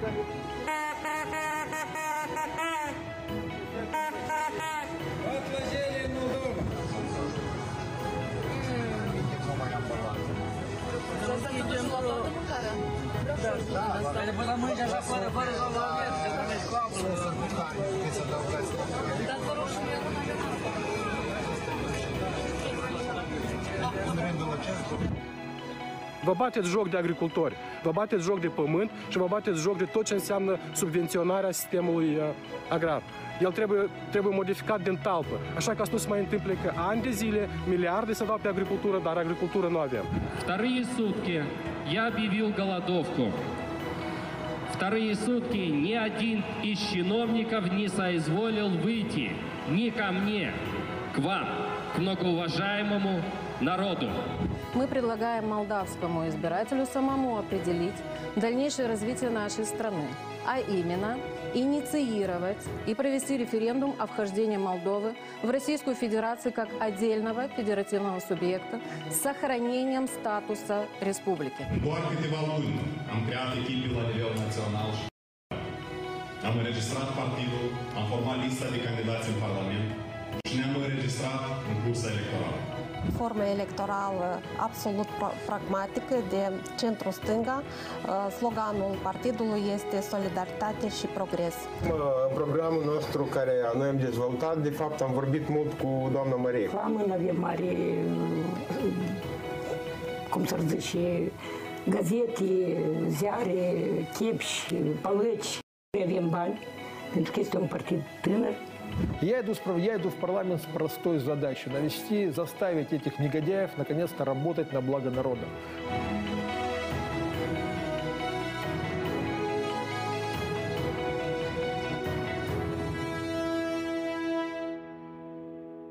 Da, domnul Civotaru, suntem în direct deja, dar am urmărit înainte de publicitate o compilație a tuturor partidelor participante, a tuturor concurenților electorali participanți la scrutinul de duminică și vreau să, să ne spuneți ce Destul impresii. de interesante personaje, vreau să vă spun că cineva spunea că care a fost figurile anul ăsta mai campania, vizibile în dar această vedeți că ce campanie? am văzut noi, ce ați arătat dumneavoastră, uh, eu cred că în această campanie au fost uh, câteva personaje destul de colorate, care au avut, au fost câteva dueluri care au dominat campania, în, în câteva perechi de politicieni care s-au duelat și destul de interesante. Au fost dueluri, s-au aplicat loviturile de care vreți, inclusiv și pe ar negru s-a folosit, poate chiar excesiv, eu aș spune.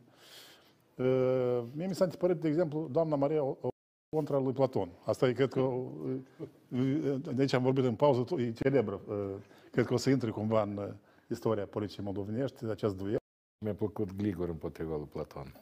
Vorbim deja de, des- am trecut la dezbateri. Da, da, a fost câteva momente interesante, fără îndoială. Per total, Dar cumva aceste dezbateri nu vă lasă, pentru că ați pomenit, dumneavoastră ați pomenit și uh, vreau să vă întreb. Cumva, da, te uiți cumva uh, și zâmbești, dar nu ți-ar... uh, e, uh, telespectatorul și alegătorul ce are din asta, iată, din acest show? Cu ce să alege omul de acasă când vede castraveți mâncați în platoul, uh, platoul TV? Uh, iată, Vedeți că asta e regula democratică, există dezbateri, pentru partid politicienii se prezintă așa cum sunt ei. și tu te... Și omul trebuie să aleagă, vedeți că, care e problema Republicii Moldova. Eu am mai spus, noi am avut o, o Nu ți catastrofă. lasă un gust amar, Uh, ceea ce am văzut noi și moderatorii care nemijlocit Da, au... am, Eu ce spunea în felul următor. Dacă luăm uh, de țările europene, campaniile sunt mai scurte. 15 zile pentru organizare, 30 pentru dezbateri și restul. La noi 60 de zile. Poate că ar trebui și noi să venim la 45 de zile. 15 plus 30. Și- Pentru că a fost prea lungă campanie, într-adevăr a fost obositoare. Eu știu precis că eu am vorbit cu câțiva concurenți electorali, nu aveau oameni să trimite la televiziune. Închipuiți-vă că tu, dacă ești un partid mai mic, tu trebuie să trimiți în fiecare seară 7-8 oameni la televiziune. pe de altă parte, O secundă, să- să Domnul vedem. de acord cu domnul Mihăieș. Nu Da. sunt de acord cu Pe domnul de altă parte, o Mihăieș. secundă Da. doar. Am văzut Da. concurenți electorali care uh, uh, cumva cu forțe și-au boicotat uh, dezbaterile, deși vorbesc despre democrație și valori, da, domnul Cibotar. Deci, prima, uh, ceea ce ați făcut dumneavoastră este un fel de entertainment. Deci partea hazlie a campaniei, etc., ea nu reflectă uh, cu adevărat uh, lupta politică care se duce în Republica Moldova, lupta de idei, de programe. Ea există. A fost această Ea luptă există, de fără idei doar și de spate, programe. Fără doar spate. De ce nu sunt de acord cu domnul Mihăieș? Pentru că principal, deci uh, uh, politicienii la oameni, să-i convingă, să-i voteze uh, uh, ideile și programele lor uh, pentru interesele oamenilor. Uh, Deci, în primul rând, uh, prin, uh, prin uh, cea mai eficientă metodă este atunci când te întâlnești de mijlocit cu fiecare alegător al tău, în primul rând, cu acel care ezită, în al doilea rând, și cu acela care e indiferent, dar bine, dacă îl prinzi la moment și îl convingi, deci să voteze și el. Deci aceasta nu faci în două săptămâni, nu faci într-o săptămână. Deci pentru asta trebuie timp, organizare, mobilizare uh, și uh, deci nu poți să-l, uh, să vii la om uh, în mijlocul săptămânii, miercuri, joi, când el e uh, în uh, Prășește, de exemplu, sau e plecat la serviciu. Deci o poți face în anumite zile. Deci a, a, această campanie, perioada, este destinată în primul rând pentru această formă. Doi, uh, programele. Deci toate partidele, uh, partidele mari, partidele care și-au creat o programă, au editat milioane și sute de mii de exemplare, de pliante, de ziare, care au adus la fiecare alegător acasă și care au reușit într-o măsură formă alegătorul mai mare se sau, uită peste sau mai programul mică. electoral, Foarte. domnul Eu Ci- niciodată, eu n-am, uh, niciunul, uh, Și bine, pe listele partidelor. mai mult decât atât, atunci când îi oferi uh, ziarul cu lista și dacă, uh, deci, da, bine, hai să nu ne facem iluzii. Nu mai mult de 20-30% din oameni sunt interesați în general de politică, restul nu sunt interesați. Și nu trebuie să ne mirăm acest lucru. Dumneavoastră tare sunteți actiată de uh, fitoterapie, da, sau nu știu de ce alte chestii. Nu, așa și cu politica. Uh, Colminski, trei- sunteți trei, de acord deci, deci, cu deci, faptul, o dar secundă, în domnul general, Ciotaru, da. că a fost o bătălie în această campanie a programelor electorale? Nu sunt de acord cu, cu, cu aceasta. Eu cred că, că noi, noi în mare parte am vorbit, adică această campanie electorală a fost despre o bătălie a așteptărilor. Haideți să spunem așa, o bătălie a speranței și o bătălie a așteptărilor. Pentru că toată lumea în Republica Moldova înțelege, noi toți înțelegem chestia aceasta, pentru că noi în fiecare zi avem de a face, de, avem de, de interacționat cu structurile de stat care nu funcționează. Noi înțelegem cu toții foarte bine ce, ce nu merge corect în Republica Moldova, da? Și atât eu cred că în această campanie electorală toată lumea înțelege că lucrurile merg în direcția greșită. Și eu vreau să, uh, să vă minte că toate sondajele, și dup, după părerea mea, aceasta este cea mai infor- importantă cifră din toate sondajele. 90% din cetățenii a Republicii Moldova cred că lucrurile în țară merg alegerile prezidențiale se în schimbă. direcția, în direcția. schimbă. Da, se schimbă, da. Se dar schimbă, lumea și consideră iată, că de iată acum aceasta, mergem- începem să aceasta, mergem în știți, direcția bună. această așteptare, eu cred că, uh, adică alegătorii acum vor face un avans, dacă doriți, uh, unor partide care au promis că lucrurile se vor schimba, că vor fi schimbări care vor fi simțite de către fiecare cetățean în viața uh, în viața reală. Și iată despre ce a fost această campanie Atunci, electorală. care au fost și lumea, temele, și lumea, temele de pe agenda partidelor în această campanie? și lumea, lumea va Acum, vota... despre temele, eu să fac o precizare Da, da, atunci. da, Pentru vă că, rog, da. uh, uh, Momentul Când am pentru vorbit, toată când am vorbit de programe, sigur că noi putem vorbi doar de 4-5 partide care într-adevăr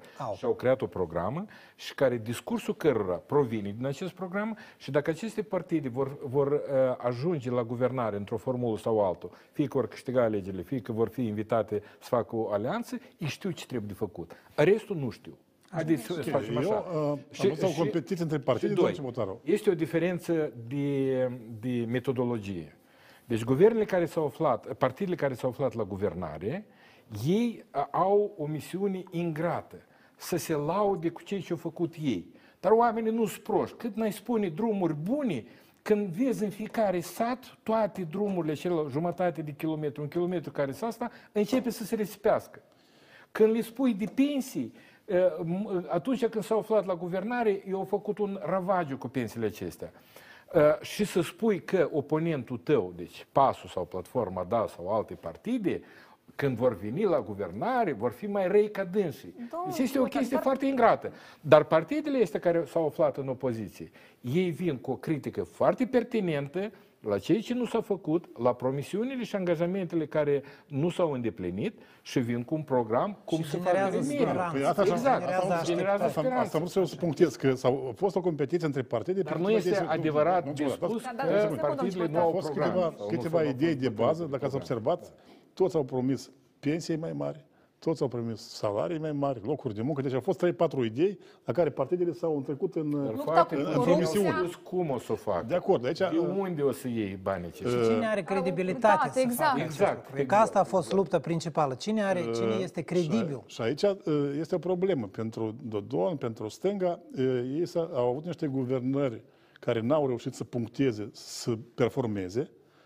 Credibilitatea lor aici uh, poate să ducă la o prăbușire și electorală. Pentru că Absolut de, de de o acord. parte este Voronin care chipurile... De ce, s-a- de ce l-au acoperit ei pe, Do- pe, Vor- pe Dodon cu Voronin? E o întrebare logică, nu? Pentru că Dodon nu mai era credibil, corect? Și nu numai. Pentru Și- că uh, guvernarea lui Dodon este mai aproape în înțelegerea Sigur, păi, oamenilor da. decât Voronin când a fost ea, că când a fost Voronin a fost Și bine. eu încercat să vândă Da. mitul că Voronin a fost un uh, președinte care a stabilizat țara, Exact, exact. și- dar asta a fost de mult. Exact. Și acum nu, eu nu știu dacă o să ajute foarte mult chestia asta. Sperăm că nu. Și din punctul meu de vedere putem să asistăm la o prăbușire pe stânga și pe baza voturilor respective să ridice usatăi, șor și poate chiar și Haideți Căciuc. atunci să vorbim despre... Poate și chiar și Căciuc. Dar o parte să duc spre alte partide. O parte, Da, o domnul parte Doci pur și Bătar, simplu nu pentru și că la ați lege. pomenit de, Da, uh, de uh, blocul Usatăi. Îi va da bătăi de cap uh, anume că a fost creat acest bloc pentru Sigur că, el 7% calculele au făcut uh, greșite în uh, viziunea mea. El s-a speriat de, o, de un risc ca să nu fie folosit uh, v- vreun partid cu denumire spoiler, deci a vrut, dar a vrut să-și folosească la maximum uh, propria imagine și reputația numelui său, uh, ceea ce a demonstrat și alegerile prezidențiale. Dar uh, baremul acesta poate să-i joace festa. Deci Bine, aici el, din punctul- el e la marjă de, de ne, neîntrare. Eu aici Atunci, haideți să vorbim un pic cum va arăta viitorul legislativ. sau cum- Probabil, cum- probabil Da. și uh, probabil un observator mai atent va avea ceva de spune și de campania pe care a făcut-o. Eu cred că aici trebuie să spunem și chestia asta, că uh, USAT e sigur că a mizat pe numele lui, că el, uh, după campania prezidențială, el a căpătat o notorietate națională mai mare. Partidul nostru uh, mai puțin era cunoscut decât USAT, două secunde, și uh, în condițiile în care mergem pe varianta întâi, că se prăbușește Alianța Voronin plus Dodon, el este primul beneficiar. Așa îl văd eu. Și a doilea beneficiar ar fi Tcăciuc și Cușor. Adică aici este un joc în patru, pe acest segment mare de 40%. Dar pentru că avem puțin timp uh, până la finele... Da, da, domnul Cunț. 30 de secunde doar. Da. Uh, În această campanie, campanie electorală mi-a plăcut, mi-a plăcut un lucru enorm. Că de data aceasta, cam practic toți cetățenii a, ai Republicii Moldova cumva s-au unit în jurul, în jurul unei agende reale, în jurul problemelor cu care se confruntă țara. Eu cred că noi am ajuns cam când, până la capăt și mai departe nu aveam încotro. Și mi tare mi-a plăcut chestia aceasta, că, că știți cum, toate spiritoarele cu care vin alte ele nu prea lucrează și absolut toți înțeleg ce trebuie să fie făcut în, Da, în în Republica ce Moldova. măsură, iată, ați vorbit și despre speranțe și ați, în ce măsură există siguranța că după 11 iulie uh, ce, la, așteptările oamenilor vor fi îndeplinite? Natalia, Asta e, doamna Natalia, este o altă întrebare pentru o altă discuție. Dar Cred să nu urme. Dacă dumneavoastră o să mă întrebați pe mine, eu cred că aceste schimbări uh, sunt iminente.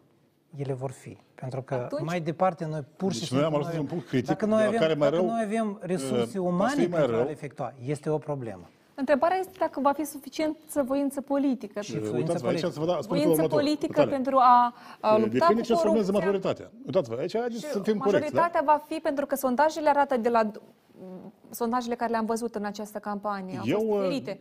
Am vrut să spun următorul. două, Sunt două patru scenarii. partide. Sunt două scenarii, da? În scenariul numărul unu, eu am spus, poate se întâmpla să se repete vot, uh, situația din 2001-2005, când un partid a luat majoritatea. Nu spun care, da?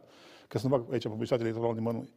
Scenariul ăsta, din punctul de vedere, el e minimal. El nu are șansele de bază să, re, să fie realizat. Mai degrabă va fi un vot mai echilibrat. Sigur că uh, va trebui să fie formată o coaliție post-electorală și, uh, din punctul meu de vedere, uh, o să depinde foarte mult cine o să intre pe locul 3 și 4 în Parlament. Asta să fie în momentul de față. Dacă vor intra Dacă pe vor- locul 3 și Situația e un pic de altă natură. Eu văd altfel. Indiferent de faptul Dumneavoastră câte vedeți voturi că ia un pasul, partid noi politic avem doar poate un lua singur, majoritatea? noi avem doar un singur program care este prezentat de, uh, de PAS, care are acoperire de resurse, și interne și externe. Deci alte partide nu au această capacitate. Deci eu cred că, indiferent de faptul cât va dura, în cazul care va mai dura uh, constituirea uh, deci, uh, organelor Parlamentului și uh, votarea unui guvern, lucrul acesta va fi Probabil foarte dacă clar. omul a puricat- Că nu există alt program decât cel care va fi prezentat pasul. Da. Deci, Noi nu numai decât să faci o alianță. Înțeleg că sunteți cumva antrenați și în campanie, dar... Pardon, pardon. Da. Da, și votarul îi face, Da. îi- Noi facem crede- analiză crede- aici. Crede în armata sa, el are tot dreptul să facă, crede în, în asta în care el uh, e, e membru și nu, nu e rău asta, apropo. Sunt membru, dar simpatizant și... Foarte bine. Dar eu, dar eu încerc să fiu mai echidistant și vă spun în felul următor. Chiar dacă pasul o să iei rezultatul... Avocatul diavolului. Nu, nu a diavolului. A realității postelectorale. Hai să spunem așa. Avocatul realității. Dacă, uh, eu cred că... Domnul Mihaiș, avocatul realității. Realității. Ok. Bine, haideți să spunem în felul următor. Pasul sigur că va fi avantajat, uh, indiferent de rezultat, că va avea o majoritate simplă sau că nu va avea, este evident, din toate sondajele trucate și netrucate, el e pe primul loc. Și el trebuie să vină cu un program realist care să-l poată vota și altcineva. Să, adică, înțelegeți care e ideea? Vreau să revin la Să- întrebarea. să- să ține cont și de Domnul alți Kuminski, jucători. Revin la întrebarea. Da. Deci, dumneavoastră, uh, care scenariu post-electoral îl vedeți? Iată, uh, duminică alegem deputații și ne trezim cu câte partide în, în Și iată, legislativ? aici, practic, totul va depinde de mobilizare, de prezență la vot. Absolut tot va depinde de prezența la vot. Pentru că dacă prezența la vot va fi 43%, va fi un scenariu. Dacă 47%, alt scenariu. Dacă va fi peste 50% prezență la vot, va, va fi al treilea scenariu. Iată, uitați-vă ceea ce s-a întâmplat, spre exemplu, în România, da? în uh, recente alegeri. Uh, în alte țări, absolut crucial că toată lumea să vină la vot 11 iulie și să voteze cu Dar așa cum diaspora- crede e corect. Uh, Da, e pentru absolut, că ați e, vorbit e, de e, eu, Prima eu, dată în istoria Bulgariei s-au deschis uh, sute de... Domnul Cibotaru. E absolut crucial că lumea să nu creadă. Nimeni nu trebuie să creadă că Categoric. deja Stai jocul este cumva decis, făcut. Absolut nu, pentru că fiecare vot în aceste Contează. alegeri contează și mobilizarea trebuie să se producă la maxim. Ne așteptăm dacă în noi, diasporă și... Dacă noi uh, vrem, vrem schimbare da, în pentru că această n-am vorbit, țară. N-am vorbit despre uh, diasporă. Credeți că în diasporă ne așteaptă o mobilizare uh, poate atât de multă sau și mai multă ca la prezidențial? E foarte important să se, să se întâmple acest lucru, ca și în interiorul țării și în diasporă, pentru că jocul nu este făcut, nimic nu este decis. Apropo, jocul se și face din apropo, diasporă, și nimic. apropo eu, eu, eu vreau să vă spun că dacă, dacă, spre exemplu, prezența la vot va fi sub 45%, atunci noi o să avem surprize foarte și foarte neplăcute, pentru că foarte mulți oameni. Și această surpriză nu va fi pe placul nimănui. Haideți să corect. Cu cu prezența cât uh, mai mică e în avantajul lui Dodon și lui Volodin, forță, pentru că direct toate lor e pe loc în linii mari. Eu nu vreau să știți cum. O spun eu pentru că deja trebuia cineva să o spună.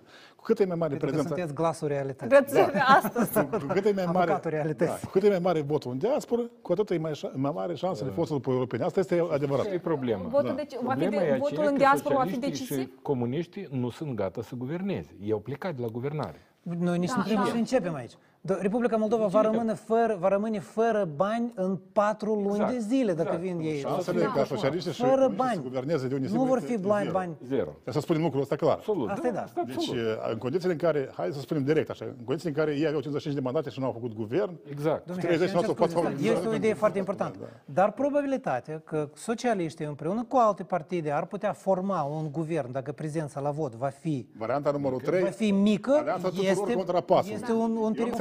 Asta cred că o să Foarte fie real. coșmar și pentru Uh, noi. Dar Natalia, haideți, dar avem puțin timp și Alianța- vreau să Nu e aud coșmar pentru Republica Moldova. ca, ca ulterior să comparăm datele Da. și ce am discutat astăzi uh, aici în platou. Vreau ca fiecare dintre dumneavoastră să ne spuneți, domnul Colminski, încep cu dumneavoastră, uh, câte partide vor accede în viitor legislativ? Domnul Tale, eu nu vreau, haideți eu nu să vreau, zicem, eu nu vă rog doresc, frumos, eu nu hai să doresc să Patru, demobilizez oameni. Eu Nu, nu, vreau nu. să repet încă o dată că Nu vreți să ne mobilizarea spuneți. Ok. maximă e super Scrieți importantă. patru- patru. Eu, Domnul eu Mihaiș cred că trei. spune uh, Eu Patru. cred că noi vom avea trei partide. uh, Trei, patru, trei. Domnul patru, Kulminski, trei. domnul Kulminski, trei. Eu Îmi zic- notez eu am și spus că domnul patru. Eu cred Cibotaru. că nu poate să fie mai puțin de trei. Pur și simplu nu poate să fie, uh, judecând după toate datele, după toate analizele, nu poate să fie mai puțin de trei. Uh, În istoria Republicii Moldova nu au fost cazuri când numai două partide se acceadă uh, cu barime, fost. cu barime mai mult sau mai puțin comparabile. Și totuși vreau... Deci, e- da, e posibil să fie și patru partide. Deci, Vreau să- dumneavoastră la patru v-ați oprit. Uh, Există și un scenariu foarte prost în care poate să existe și cinci partide. Dar asta, într-adevăr, va fi un scenariu extrem de prost și un semnal extrem de prost pentru Și fiecare noi, ca, cetățean și din noi ca Republica oameni și analiști responsabili vom trebui să ne dăm demisia. Nu ce demisia, eu am pus Dacă o patru. să fie cinci O să partide. discutăm după, dăjduță. după, după... Nu dă duță. Dar vreau, pentru că a- am vorbit uh, despre scenariile post-electorale, vreau totuși uh, să dăm o notă actualului legislativ. Domnul Cibotar. Actualul legislativ a fost uh, format uh, Care va deveni istorie contrar, contrar voinții oamenilor, contrar uh, într-o luptă politică acerbă pe care clasa guvernantă de atunci a pierdut-o prin faptul că a adoptat acest sistem mixt, ne la timpul său și ghidați de alte interese. Deci el a fost făcut strâmb. Și uh, așa și a funcționat, foarte strâmb. A terminat cu o catastrofă, cu votare de către socialiști a programului lui Șor de uh, însușire a bunurilor, continuare a însușire a bunurilor statului Republica Moldova prin diferite chichițe. Domnul prin Miheș. diferite asta. Deci eu, alte cuvinte, pe de altă parte, este Dar pe un, scurt, pentru un că vreau să chestie aud- foarte bună, este apariția unei clase de politicieni tineri care cresc, se maturizează și care vor guverna de după 11 iulie Republica Moldova responsabil și uh, vreau zic că într-o... Fraza Da, cheie prin- care prin ce eu aș va spune la rămâne acest în- în Parlament, istorie acest, știți, a fost un film, În pat cu dușmanul. Ați privit filmul ăsta? Deci Parlamentul ăsta, pentru o frază, se numește În pat cu dușmanul. Și a început cu alianța PSRM plus blocul acum, doi dușmani, și s-a terminat cu alianța, tot la doi dușmani, A PSRM plus început cu Șor. alianța PSRM-PD, care nu a, Trebuia putut, să aibă care loc. nu a putut Trebuia oficializa. să- nu- Așa că da. Nu a fost reală. Deci s-a, s-a început cu Nu o a fost alianță reală, ea a fost uh, între doi dușmani. Iminentă. Uh, Dacă vă aduceți aminte, PSRM a avut o campanie anti-Șor uh, în 2009. da, S-a terminat-o cu alianța a făcut o Șor. Vreau să-l campanie auzi pe domnul împreună cu PD și au repartizat fiecare mandat uh, în urma unor dealuri înainte de campanie. Dar a fost, dar a fost și alianța PD-PSRM. Avem nu un minut suntem până asta. la finele emisiunii, domnul Culminski. Prin ce... Da, domnul Mihăieș, Da, da. vă rog mult. O notă acestul legislativ, domnule Culminski. Cu unele excepții, a fost cel mai prost, neprofesionist și corupt parlament în întreaga istoria politică a Republicii Moldova și slavă Domnului că pleacă în eternitate și oamenii care au încercat să-l salveze pe acest parlament doar vroiau să-și promoveze interesele proprii și nu interesul național. Pleacă în eternitate, spune domnul Culminski. Eu spune, Da. pleacă în istorie. În istorie, spune uh, domnul Cibotaru. Uh, cert este că duminică vom alege următorii 101 deputați care ne vor reprezenta în legislativ. Eu vă mulțumesc mult pentru această discuție interesantă din această seară. Doamnelor și domnilor, uh, vă reamintesc că duminică echipa TV8 va lucra dis de dimineață până seara târziu. Vom avea un program uh, uh, special, așa că alegeți uh, TV8, vă vom informa din minut în minut cum uh, decurge procesul de vot. Eu vă mulțumesc pentru atenție, ne revedem duminică, o seară liniștită.